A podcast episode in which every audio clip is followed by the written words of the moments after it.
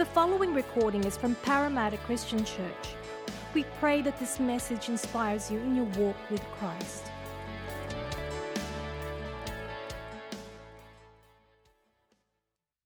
Good morning, church. It's great to be with you again. Welcome if you're joining us for the first time online. It's such a wonderful privilege to have you with us this morning as we come around our time of sharing God's Word. And as you'll notice, I'm doing it a little bit differently today. And over these next 2 weeks, what I wanted to do is for us as a church to really engage with our mission statement, which if you're a regular PCC attender, I hope you know, is to follow Christ, to love His church, and to serve our city. And to engage with this idea of what does that look like for us in this environment? How do we live lives that are growing in love and growing in devotion to Jesus? How do we live lives that are growing in love and care for each other and the broader church of Jesus Christ? And how do we love and serve our city in this environment, serve those around us? And so the way I want to do that is by having some conversations with people who've been thinking about this stuff or who are involved in doing this in a regular basis. And so this morning, I have the great privilege of having Luke Cuthbertson join us. He is one of our worship leaders. He's a music director. And Luke and I have been having conversations around this topic that we'll be exploring today about following Christ and what it means to do that, particularly in light of COVID-19. And I found that Luke also has a real prophetic gift on his life and has a real sense of what God is saying to us individually as a church and maybe what God is doing in the broader context of His church. And so I'm really looking forward to having this conversation with Luke, and I'd like you to invite him as he comes and joins me to have this conversation. Hi, Luke. Hilary. Hello. How you going? Good. Thanks for joining us. Oh, it's great to be here. Looking forward to having your input as we talk about what it means to follow Jesus in this environment. Before we launch into it, how about you tell us a bit about yourself? Okay. My name's Luke, as I've been introduced. I've been at PCC for 11-12 years, here with my wife Peter and my kids, Harper and Judah. I work in the entertainment industry, doing production, lighting for events, television, so corporate and concerts and things. I in this time, quite challenged. Yep. Our industry pretty much doesn't exist anymore, or to a large extent. There was lots of challenges in that. As the year kind of progressed, jobs are cancelling, things not happening, and as the 500 people ban came into place first, that was a real sort of death blow for want of a better word. So for us, we went from desperately trying to employ enough people to do everything that we had on, to the place where a few days later we're calling them saying, "I'm sorry, there's no more work for you." Wow. Lots of challenges in navigating, essentially letting people go, and then also the challenges of will I have a job? Will there be, income for me? What does that mean for me? Like my value in providing and all those sort of things. Luckily, God has provided and I still have a job. That's great. Slowly, yeah. Excellent. Well, I want to have this conversation with you about following Christ, because over the years we've been journeying together in this church, and just even more recently, some of the conversations we've had about what does following Jesus look like has been quite interesting. And so as a starting point, I want us to think about worship and devotion, these ideas, which seem to me to be quite central to the Christian faith and the Christian experience. As I look at the Bible, I see from Exodus, I've been reading through Exodus, and I find that in Exodus 19 and following that, God says a lot about how He redeemed and rescued the people of Israel from Egypt in order for them to worship Him, to serve Him. And then we come to the New Testament and we see in Romans 12 verse 1 where Paul talks about present your bodies as living sacrifices, at a crucial moment in his argument in Romans, when he's talked about what God has done to save us in Jesus. Yeah. And then the phrase that we find in Exodus 19, that God has created his people to be a kingdom of priests. And then in 1 Peter 2, Peter picks up that same language and almost uses the same phrase, that God called us out of darkness into the kingdom of his Son, so that we might declare his praises as a kingdom of priests. And then when we get to Revelation chapter 1 and chapter 5, in those incredible scenes of worship, we see that idea again. What are your thoughts on that idea that worship is central to what it means to be a follower of Jesus? Yeah. I think with this idea of being a royal priesthood, and the idea that God has created us for worshipping him, and that is our place forever. Mm-hmm. We tend to attribute human motives to God. Like, we tend to think he's an egomaniac that needs us, and then even that we relate then a transactional relationship of, I'll give you worship when you do this for me, as opposed to the reality of him being everything that we need. And the best definition of worship I've found lately is that our worship, or true worship, is a response to the divine affection. So it's a divine invitation. So we're invited into union with him and to experience his love, and that our worship is a natural result of that. And so, as an example then, our worship, to fuel our worship, we're focused on him and on receiving from him everything that we need, so that we then respond naturally in worship.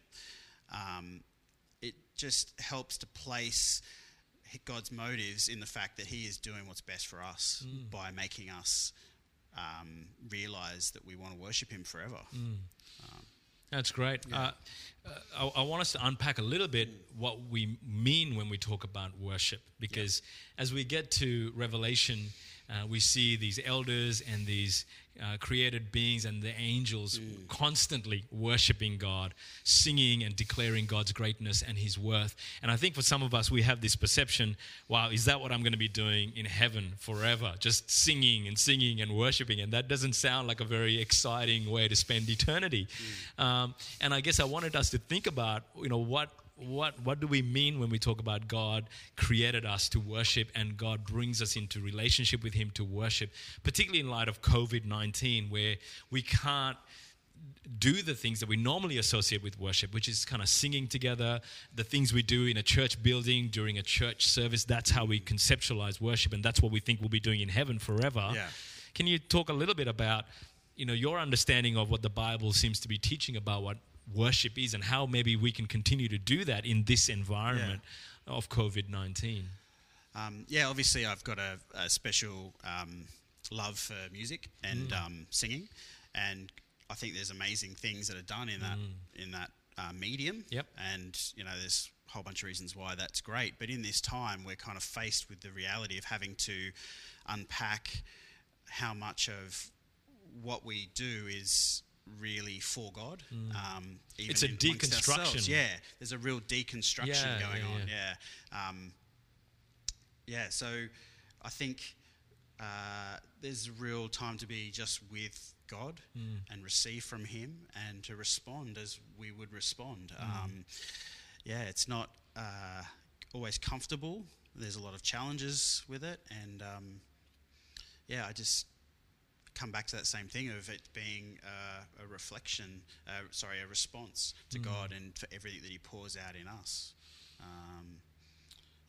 And so I guess picking up from that, the idea seems to be more about delight. Yeah. Enjoying God for who he is. And we can do that right now without music, without many of the other things that we associate with worship at church. And we can certainly do that forever in heaven, where we just delight and enjoy God and him being our Father. And that seems to be really at the very heart of what God is doing in saving people, bringing them into that place of intimate delight in him. Is that been your experience? Definitely. I think there's like a turning point for me when I understood the moment when every knee will bow and every tongue will confess. It's not a strong arm into submission. You must do this. Yeah, it's actually a revelation of his glory that will, every human heart will say, this at long last is what I was made for. This is the fuel I was meant to live off, which is the glory of God and intimacy with him.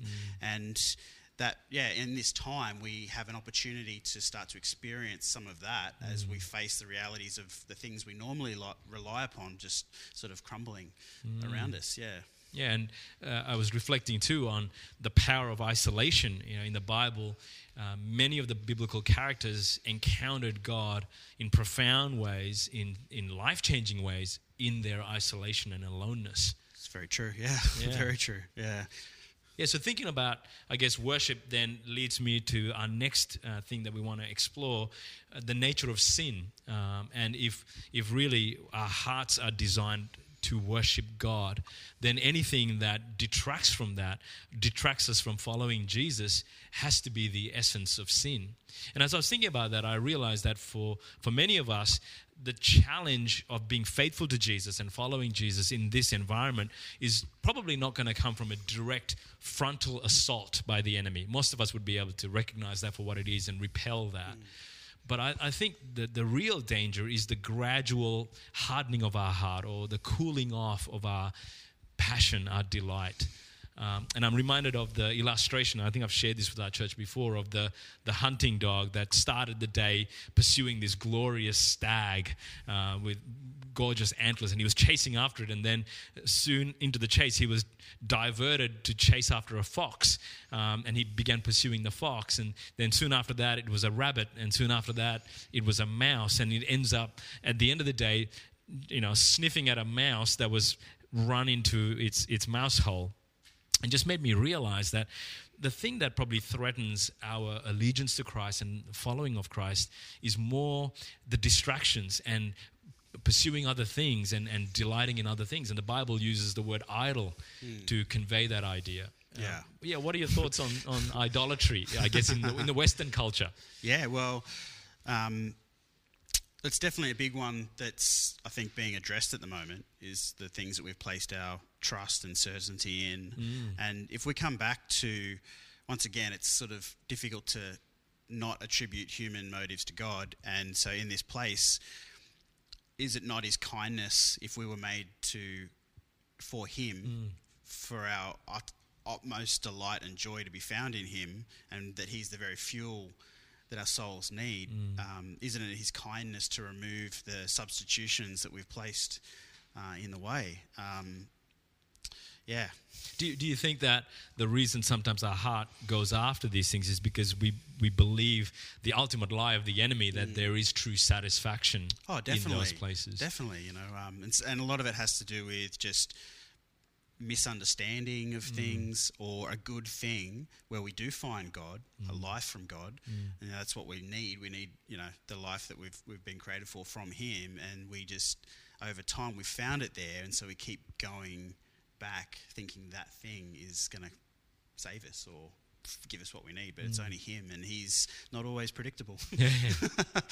So if we can just make this a little bit more personal, what has been your personal journey and experience of God revealing the idols of your heart, and how has he been at work to, I guess, bring you back to himself and finding your delight in him, and rejecting the counterfeit that those idols offer you? Yeah, kind of reminded that we never fully appreciate or know everything that he's doing. And over the years, I've just, as I look back, I realise how much he's been doing. You know, I've had idols of work, you know, and being productive, doing a lot of things quickly, hurry. I've had idols of people's opinions and approval.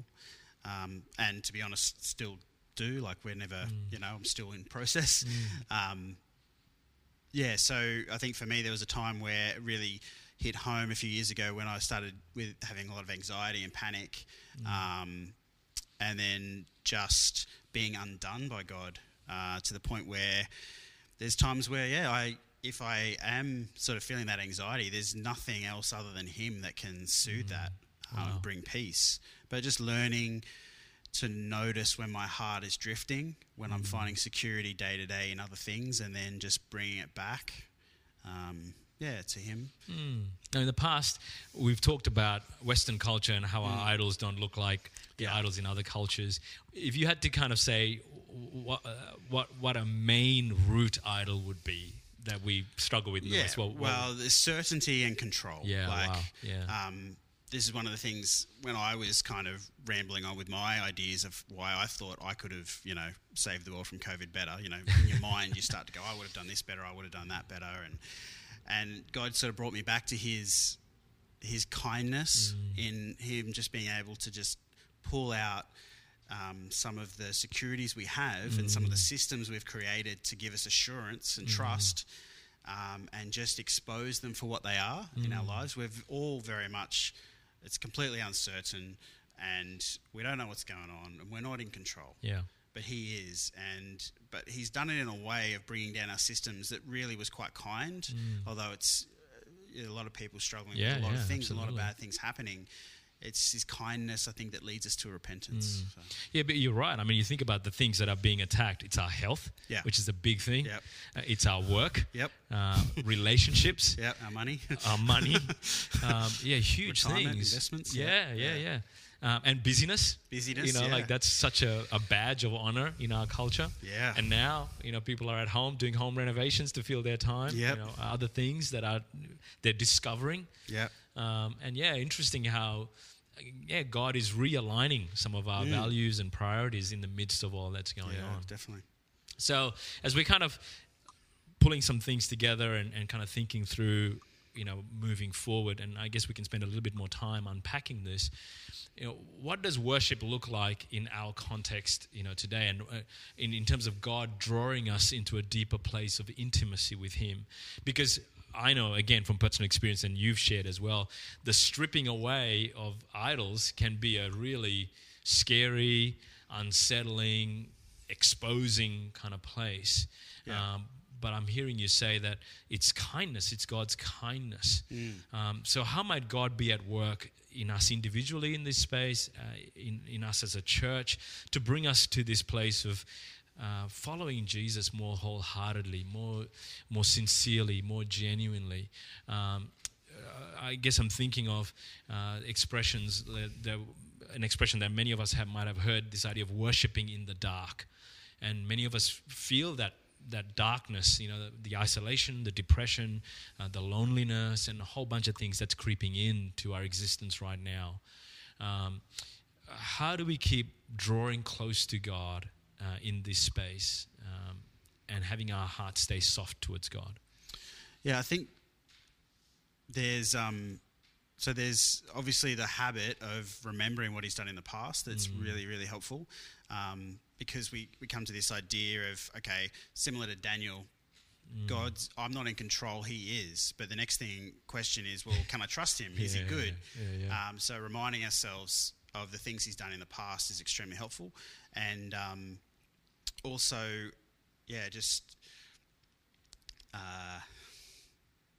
coming alongside... The ultimate truth, which is in the cross, we've seen that he is good and he is trustworthy and his love was just all out there. Yeah. So I think for me, the real simple truths are the strongest at the moment, which is, the love of God, to experience that love, though it's beyond knowledge, and the peace that passes understanding, because that uncertainty that we have, it's the reality that we aren't in control. Yeah. And so there are things beyond our understanding there that are there for our rescue, joy that makes us strong inside, the joy of the Lord, and the hope that's an anchor for the soul, to place our hope in something that's coming, not what's here now, but it's a challenge. A reminder of, even with Daniel, it's the kindness of God as Daniel seeks God to say, I want to understand what's going on, and he goes, here you go. You have no chance of understanding this, and we barely have a chance of understanding it. But at the end, his kindness is, you, Daniel, just go be you, and I'll be with you, and you trust me. And at the end, you'll rise again, and you'll get an inheritance beyond your wildest imagination. I think in this time of uncertainty, we have no choice but to rely upon Jesus in a new way. And maybe the conversation you don't have an experience of, or there's a time when it's dark and you can't remember the things that he's done, but to place that trust and begin a conversation of, okay, Jesus, I choose to trust you here. And then I always know that he always comes through and he never fails. And it's easy for me to say that now, but there's times where I wasn't sure. But I have that history now to build upon. And I think in the midst of this, he's creating a people that have an experience of that trust that then can live out the next, whatever happens next, with a stronger foundation and a conversational intimacy with him. Yeah, that's really good. I was just, when you were saying that, I was thinking about how much a part of Israel's story that idea is, how God kept reminding them of his past acts of redemption and faithfulness, and how he instituted so many things to help them remember. You know, there's these altars being built everywhere, remembrance pillars being erected.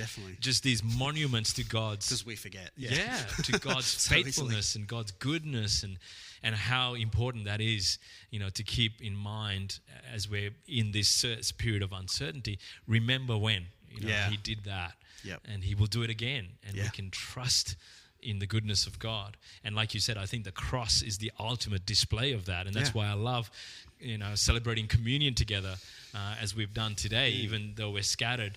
It's just taking that moment to refocus our heart and to come back to the centrality of the Lordship and the righteousness of Jesus, and how all of that has accomplished for us, and God's great display of his goodness and love for us. To keep us anchored in this uncertain time as we look back to that event. Yeah, definitely. I think there's... I've lost it. Yeah, that's all right.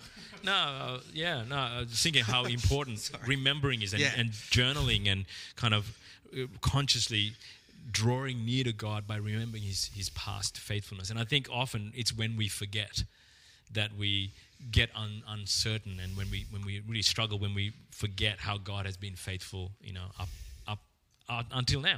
And, you know, like you're saying, when we look ahead, there's anxiety, but when we look behind, there's a sense of assurance, you know, to face the uncertainty moving forward.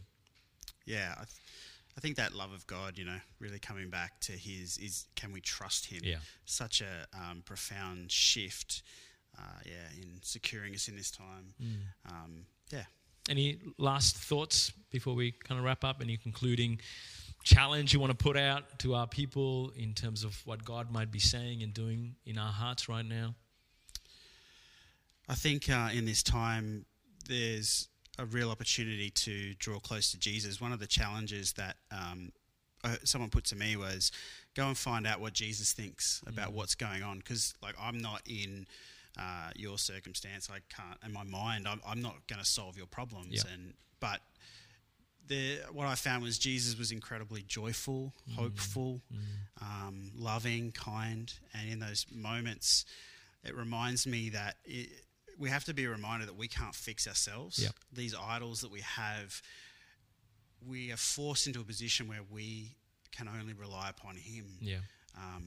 To be everything that we need, but also to be our healer, for his love to heal and his kindness to come in and draw us into that repentance. And I think that's only Jesus, you know, that's all we can hope on. That's awesome.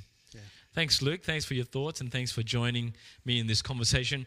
And thank you for joining us. We hope that it's been really helpful having this conversation as you think about what it means to follow Jesus in the light of COVID-19. And if you're watching and you are not a follower of Jesus, and you really haven't come to God and received his forgiveness and received the assurance of God's love and grace in your life through Jesus, we would love to talk with you, and you can contact contact us through our website or through email. And we would really love the opportunity of having a conversation with you and sharing with you how incredible Jesus is and what he has done to rescue us and redeem us and save us and bring us into God's family, and to give us that assurance of eternal hope that you too can enjoy and participate in.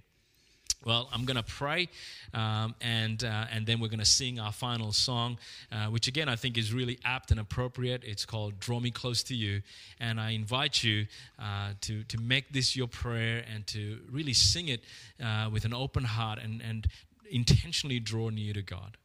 Let's pray. Father, we want to thank you for this time. We thank you for the opportunity to have this conversation and to consider what it means to follow Jesus in this environment. And Lord, we pray that as you continue to strip away the things that we put our security and our confidence in, as you strip away our control and expose, Lord, the idols maybe that are hiding in our hearts, that you would lead us in your kindness to repentance and to real life and to true satisfaction that can only be found in Jesus. We pray, Father, that you would fill our hearts with what Luke was talking about, this love that is beyond knowing, this peace that passes understanding, this hope that's an anchor for our soul, and this joy that overflows and gives us strength in the midst of trials. Lord, we pray that as we move into a new week with all of the uncertainty that's ahead, that Lord, you would be the strength that grounds us in the assurance of your love. And so we pray, Father, that you would continue to bless us and continue to strengthen us as we move forward. And we commit ourselves to you and to your grace in Jesus' name. Thank you for listening to the Parramatta Christian Church podcast. To hear other sermons or to find out more about our church, please visit our website at pcc.org.au.